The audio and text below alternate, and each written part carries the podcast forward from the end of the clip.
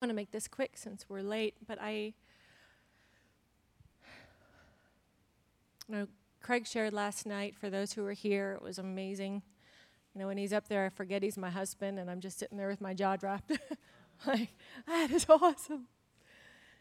On face-to-face with God and our vulnerability with with the masks taken off and nothing hidden in our raw, authentic, vulnerable place, face-to-face with God, and it was just so beautiful. And tonight, I just had it on my heart that I want to talk about face-to-face with each other and go deep into that place of being face-to-face with each other. And if it's okay with you, I want to share it from a really personal place, from my personal story with my husband. He's been really, he gave me permission. We've shared this story many, many places, so you know this is not the first. He's like, yeah, you can say anything you want. And he has shared a lot of his story here about the depression. He went through 10 years of clinical depression. It took me a while to share my part of the story. But I felt to share some of that with you tonight. So I'm going to be really open, honest, and gutturally vulnerable in front of you, because I feel like one of the hardest things that we can do as believers, as Christ followers, is know how to walk with a broken person really well. And I'm not talking about walking somebody through inner healing and deliverance, because that's different. It's different. We can put those people up, you know, on our shelf as trophies and say, look what we did, you know, we helped that person. But this is not that. This is different. This is being married. This is the love of my life falling into a clinical depression when we were pastoring a church back in 1997. We were pastoring at a vineyard church in Wichita, Kansas, and it was on fire. That was the days of the Toronto outpouring, and the church was on fire. I was the quiet, shy pastor's wife that sat in the back row, but my husband was an anointed, powerful man of God, and he was just a sought-after preacher. He was the prophetic words over his life were large and dynamic and powerful, and everyone just, he was the golden boy, right? Absolute golden boy. He was famous in his own right, and we were all pretty much in awe over what was coming out of him and through him and the Holy Spirit. But what people didn't know is that he was sliding into a deep, dark place, and that I sometimes had to carry him out the back door to get him away from the people, to bring him home, and then he'd be on the floor most of the week, unable to get up. And we weren't intentionally hiding it from anybody. In fact, he stood up in the pulpit and confessed it and told people, and then begged for healing, begged for people to stop worshiping him, begged for people to stop putting him on a pedestal, and he would sit there and weep, and they would just be like, oh, look how humble he is. But it didn't make sense to anybody else. We confessed it to our pastor and asked for help, and our senior pastor rebuked him for being self-centered. We tried to explain to people how badly we were off. I mean, we had homeless people living in our house. We had zero boundaries. We were burnt out. We were fried. We were striving and performing to try to earn the pleasure of the Lord and the pleasure of people, and it was working. Everyone thought we were the best Christians ever, and we were, but we were falling apart in our own home. I was falling apart in codependence because I came from an alcoholic home, so the codependent fit of, you know, covering his backside and making sure everything was still good on the outside was my instinctive role. And so he would try to repent, and what would happen is he would get in the anointing and all would be fine.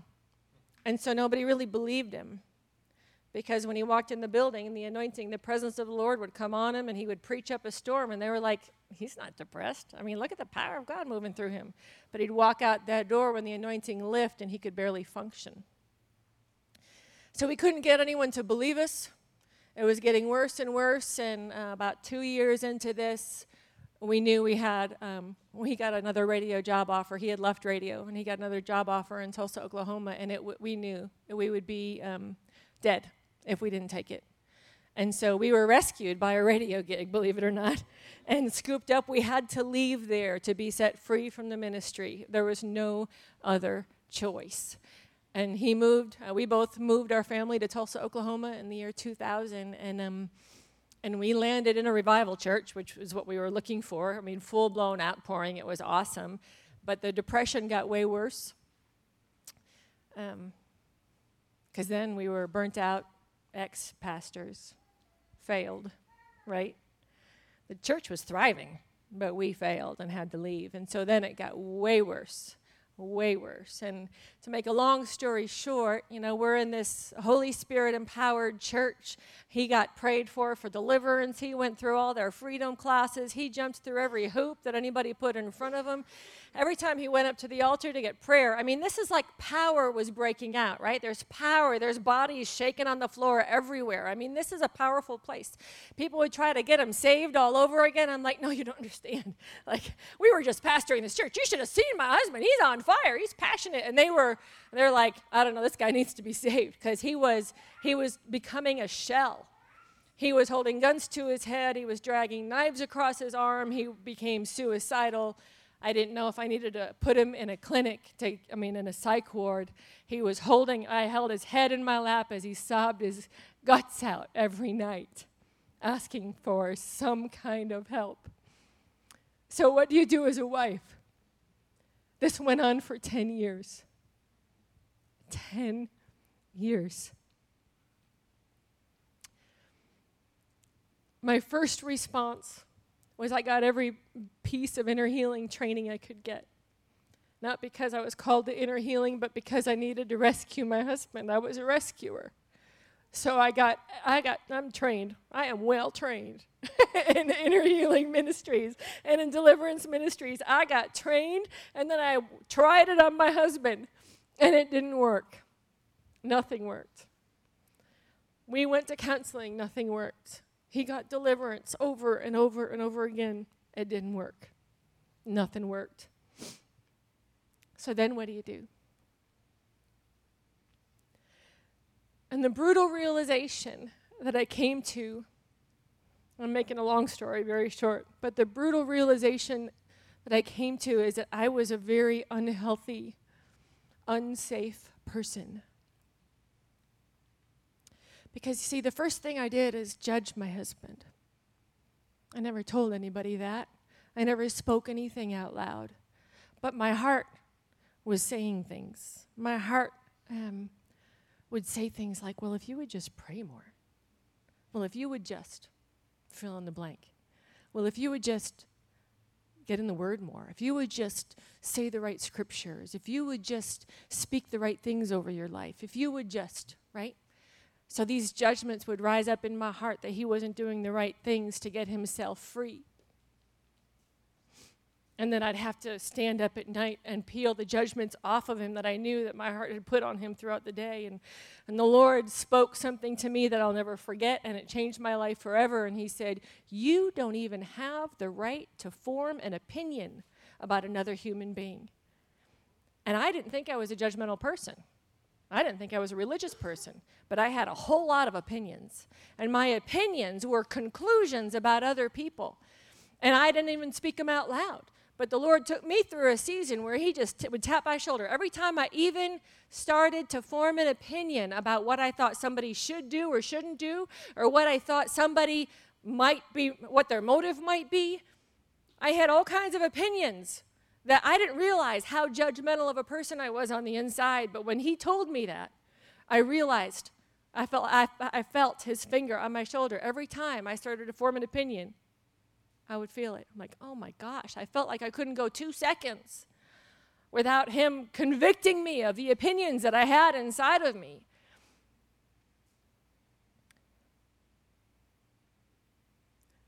It was very freeing when I finally got free that I didn't even need to decide what I thought about people. Like, that wasn't my job. I mean, how freeing is that? I just got to put the period at the end of that sentence and not think about that anymore. The next thing I realized is that I was a fixer. I wanted to fix him. I so badly wanted to fix him. Some of it was compassion. Some of it was because I loved him so much I wanted to see him out of pain. Some of it was because he was driving me crazy. Some of it was because I was embarrassed because people kept wanting to get him healed. And then when they weren't seeing that he was healed, they would look at either me or him and blame us. They would stop hanging around us because he wasn't getting healed, so something is probably wrong on the inside or maybe happening in their home. They started getting suspicious of us. I'm telling you, Christians are bad when it comes to walking with somebody for long-term crap. We don't know what to do when somebody's not getting healed. We don't know what to do when somebody's not getting set free. We judge. We try to fix. Do you know that fixing does not feel like love? Serious. We can call it ministry, but I just wanted to fix him. Fixing communicates rejection. It just tells somebody that I'm not okay with the way you are right now. So it's communicating to them that you are rejecting them in the midst of their pain. It makes you an unsafe person. Do you know that before you can actually heal anybody, before you even earn the right to heal them, they have to give you their heart?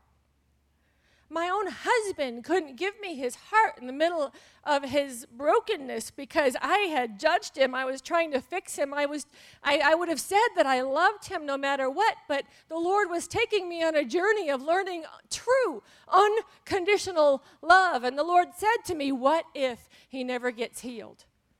I mean, we sat in a counseling office as my husband threw Jesus away, and then I had to decide. One day I'm married to a pastor who's dynamic, and he's got these call on his life. The next day, he's throwing Jesus away. Like, I had to reconcile, could I be married to a non-believer? Like, that thought had never crossed my mind. Of course, he picked Jesus back up the next day. It lasted a whole 24 hours before God was all up in his grill. But he was angry at God. He was not this person. That's why I laugh when we do premarital counseling. I'm like, honey, you don't know your husband. Everybody marries a stranger. Just get that down. You don't know nothing. And you're not going to when you say, I do. This is a leap of faith, but bigger than any other. I was a very unsafe person. My best description is that I have to use the poop analogy, but he was standing in a big pile of manure. My husband, the love of my life, right? The love of my life was standing in a big pile of manure. My first reaction was, ew. I was grossed out by it, and I pulled back. Then I decided, all right, I'm not going to judge. I'm not going to be repelled by his manure. You got to understand, I'm a feeler. I can discern things. I'm an antenna. I'd be back in the back of the house doing laundry. I could feel the demons walking in the front door, and I'd say, my husband's home.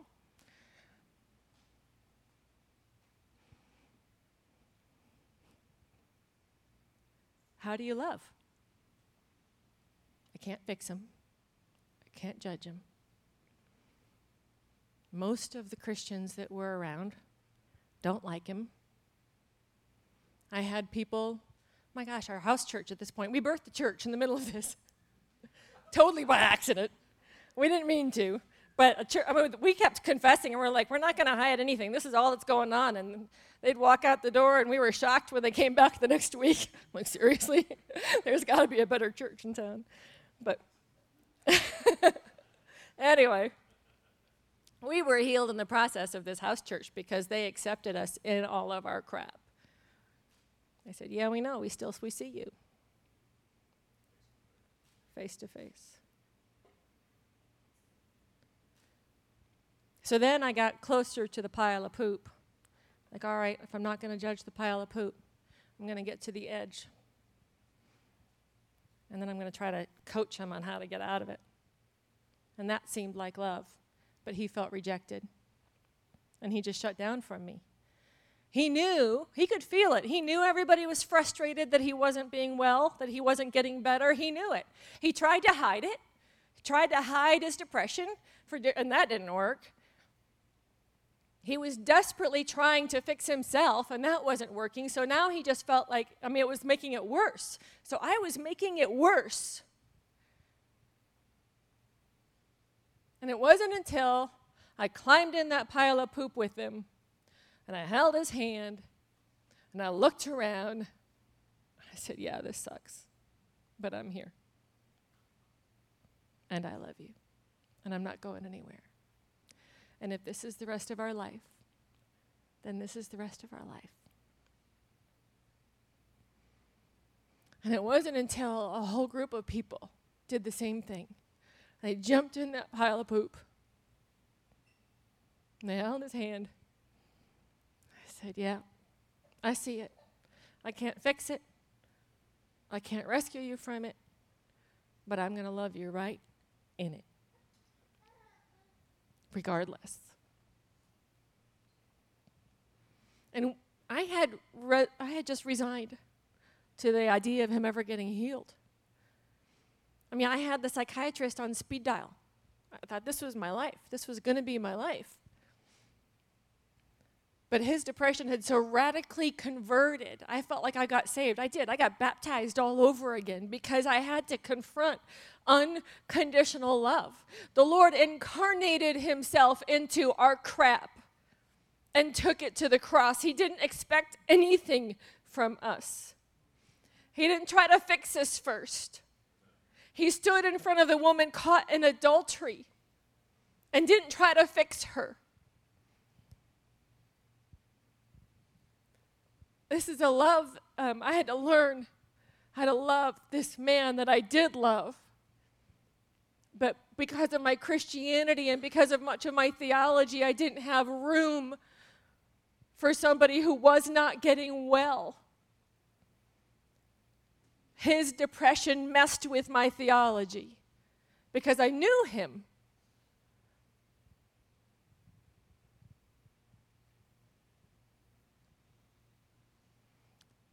We need to be able to love without fixing, without having the answers, without being afraid of their weakness, without being afraid of their sin, without being afraid of their flesh.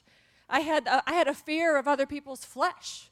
Like I wanted that to all be like, well, it's okay, you can talk about your flesh, but let's talk about how we're going to fix it. Like, no, I couldn't do that with him. 10 years, people. I couldn't keep talking about how to fix his flesh.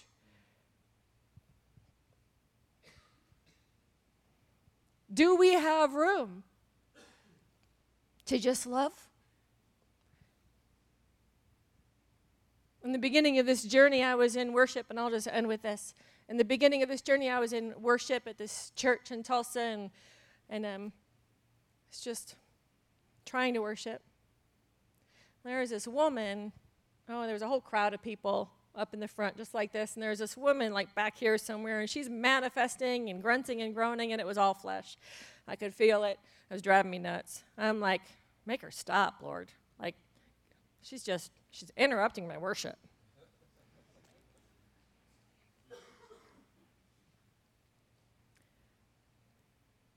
And then I finally had the brilliant idea of asking the Lord, okay, you're not making her stop. What do you think about this? Like, she's totally faking it. She's faking her manifestation. She's faking her grunting and groaning. She's putting on a show for everybody, wanting everybody to know. This was when the Lord's trying to rip judgment out of me, right? He had a lot of work to do, as you can see. I'm like, what do you think? And I am not exaggerating. He, like, I felt. I felt. He just, like... He couldn't breathe. He like drew his breath and he couldn't breathe. He said, do you see how beautiful she is? He was so caught up and captivated by her.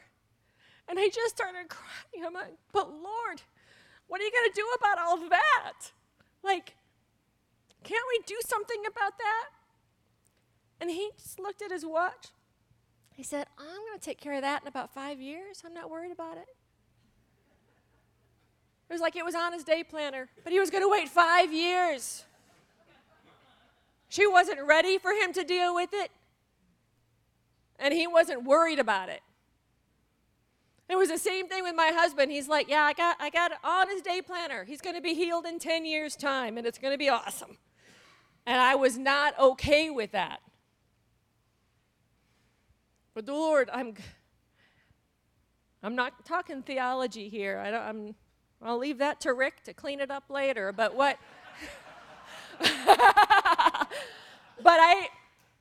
He changed my life because I had to learn how to love a broken person without any of my supernatural spiritual gymnastics working.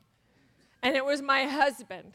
And I needed to learn how to jump in that pile of poop and be okay with it, and look around and love them, and say, yeah, I know it sucks, and not have the answers.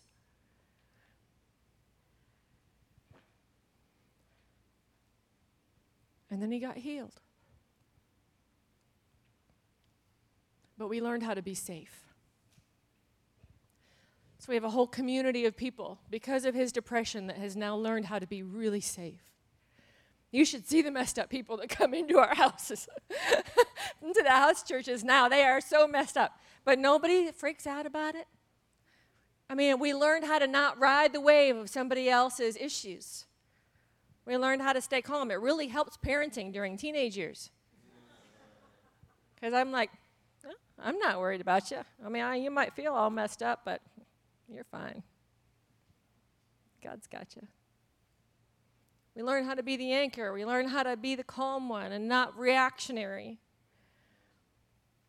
The lack of opinions that he cleaned out of me made room for the prophetic to multiply into measures I had never dreamed, because then I could really hear his voice because my opinions weren't in the way. I'm telling you, if you're prophetic, get rid of your opinions. Stop thinking so much. He's got lots to say if I would just shut up.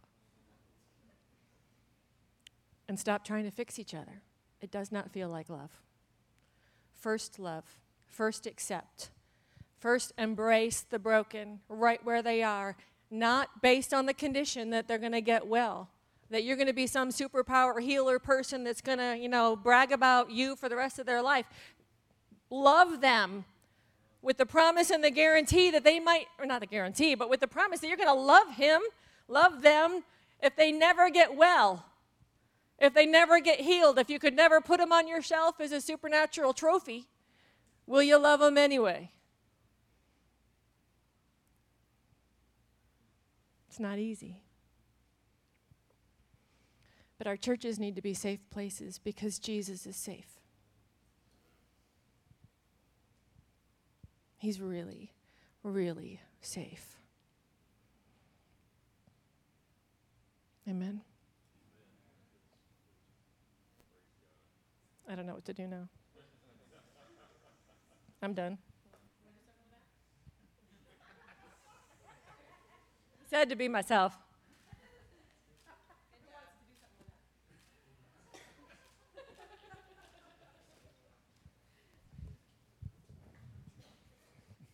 Yeah. And you just leave me.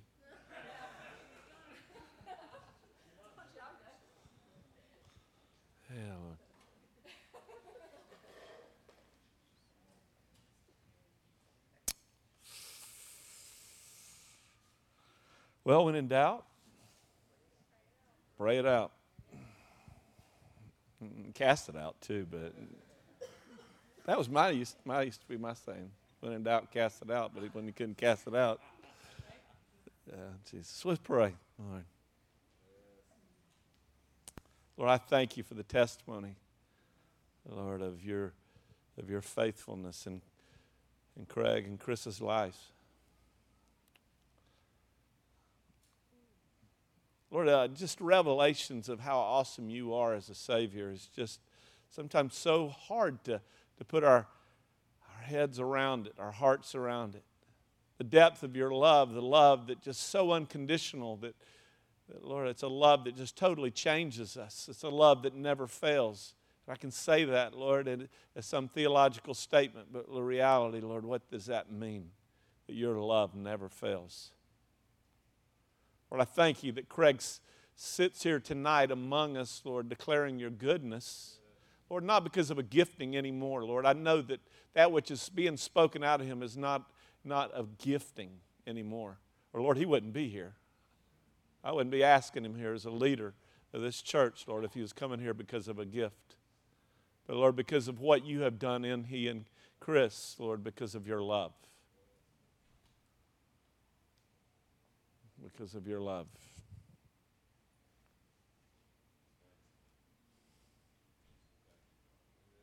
Yeah, Jesus.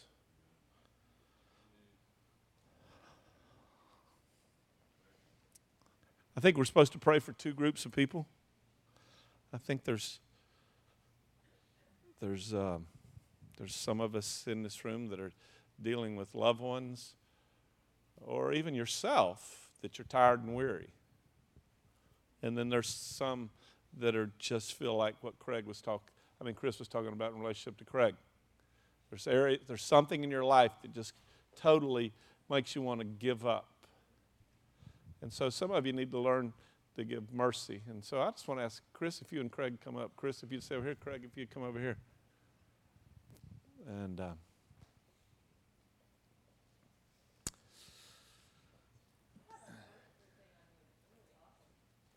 you have a what?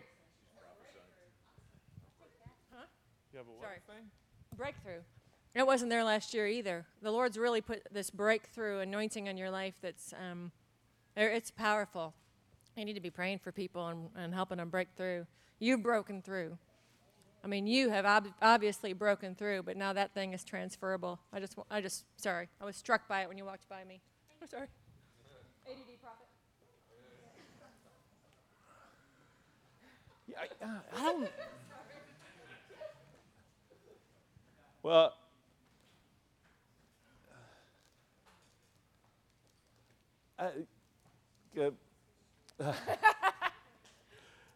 You didn't know what to do, and the only thing I knew what to do when I knew we need to pray about this, because this is too big of an issue.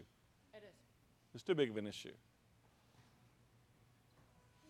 You know what to do? How to do this? Well, I'll do one. I'm sorry. What? Go ahead. You go ahead. No, go.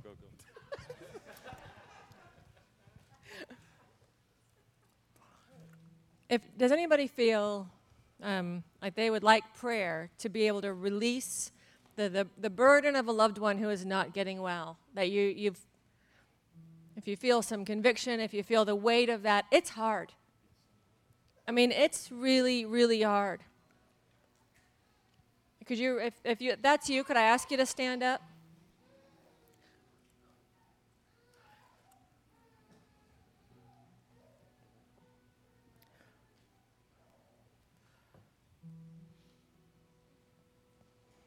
If you're all right, I mean, I just want to pray for them right where they are. Yeah. Is that okay? Right, that's what I was thinking. So could I ask you to just raise your hands? I'm leaving you there because this is a real personal thing between you and God. Nobody can pray this off, right? Lord, I stand with my brothers and my sisters. And Father, will you give them the strength to let go? To let go of the false responsibility, to let go of the grief that this is not what they bargained for, to forgive yet again, to let go of the shoulds, that they would stop shoulding on themselves and shoulding on the other relatives. Father, will you give them the freedom to let go? And to wash that person in grace and mercy. And Lord, most importantly, I ask that you would give them your eyes. Father, Jesus looked at Zacchaeus and knew that he was a trusting man. Jesus looked at a stuttering Moses and knew that he could lead a nation. We want eyes like you. You looked at us when we were still yet sinners, and you saw who we are today. Will you help us to see who these people are in the future? Give us eyes that see. And I speak forgiveness and grace over you as you learn to love. Our lifelong journey is learning how to love well. And I bless you in the name of Jesus. Amen. And if you're struggling with something like what depression or whatever won't go away, yeah. Stand up. And I'm going to say this, I'm standing.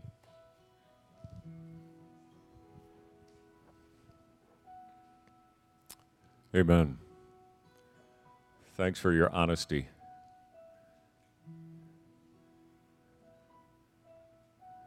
This is awesome because the enemy is already shaking. Because that which is in the darkness is being brought out into the light. And you standing know what it means to tell that mountain to move, and the mountain looks back at you and says, no. What do? Can you relate? So we take Psalm 97, where it says, the mountains melt like wax in the presence of the Lord. So, Father, whatever these mountains are, whatever challenges my brothers and sisters are facing, God, we have told these mountains to move, Heavenly Father, and we know that they have heard the declaration of that. But, God, we thank you that bottom line is they move because of your presence and they melt because of your presence. And I ask, God, that you would give my brothers and sisters the strength to simply remain in your presence. We drag these things into your presence, Heavenly Father. Anxiety, depression, sickness, confusion, bitterness, resentment, these things that just will seem to not go away, addictions, Heavenly Father. In the name of Jesus Christ, we drag them into your presence, Lord, and we ask for the privilege of watching them melt like wax in your presence. They're melting right now. We declare these mountains are melting like wax in the presence of the Lord. They have no choice. They must melt. Just as a candle has no choice, it must melt. And so these mountains melt like wax in the presence of you, Father. And we thank you, Heavenly Father, that you visit us face to face, that you don't say, come up here and we'll be face to face. You have come down to us in our own pit to illumine the darkness, Heavenly Father. So we thank you, Father God, for your healing presence right now. Thank you for the gifts of healings, Heavenly Father. In Jesus' name, we give you glory. Amen. You sense that freedom? That's the Lord. That's Jesus. That's the Holy Spirit. And I want to pray and ask you guys to forgive us for not always loving you well, for putting expectations on you. When you get prayed for and then you come back with the same problem, it gets frustrating for people, and you feel that. And then there's shame that follows. So I want to ask you to forgive us for trying to fix you, for not just loving you right where you are. And I want to pray, Lord, will you wash off any shame? In the name of Jesus, any embarrassment, any temptation to hide, because now you're just feeling silly that you're not set free and condemning yourself. We wash that off of you in the name of Jesus. And in the light of our face and in the light of the glory of God, we say we receive you and we accept you right where you are. And that we're going to try to do better at just loving you without the expectations. And when God's timing is right, we'll be with you through whatever he wants to do, whenever he wants to do it. Amen.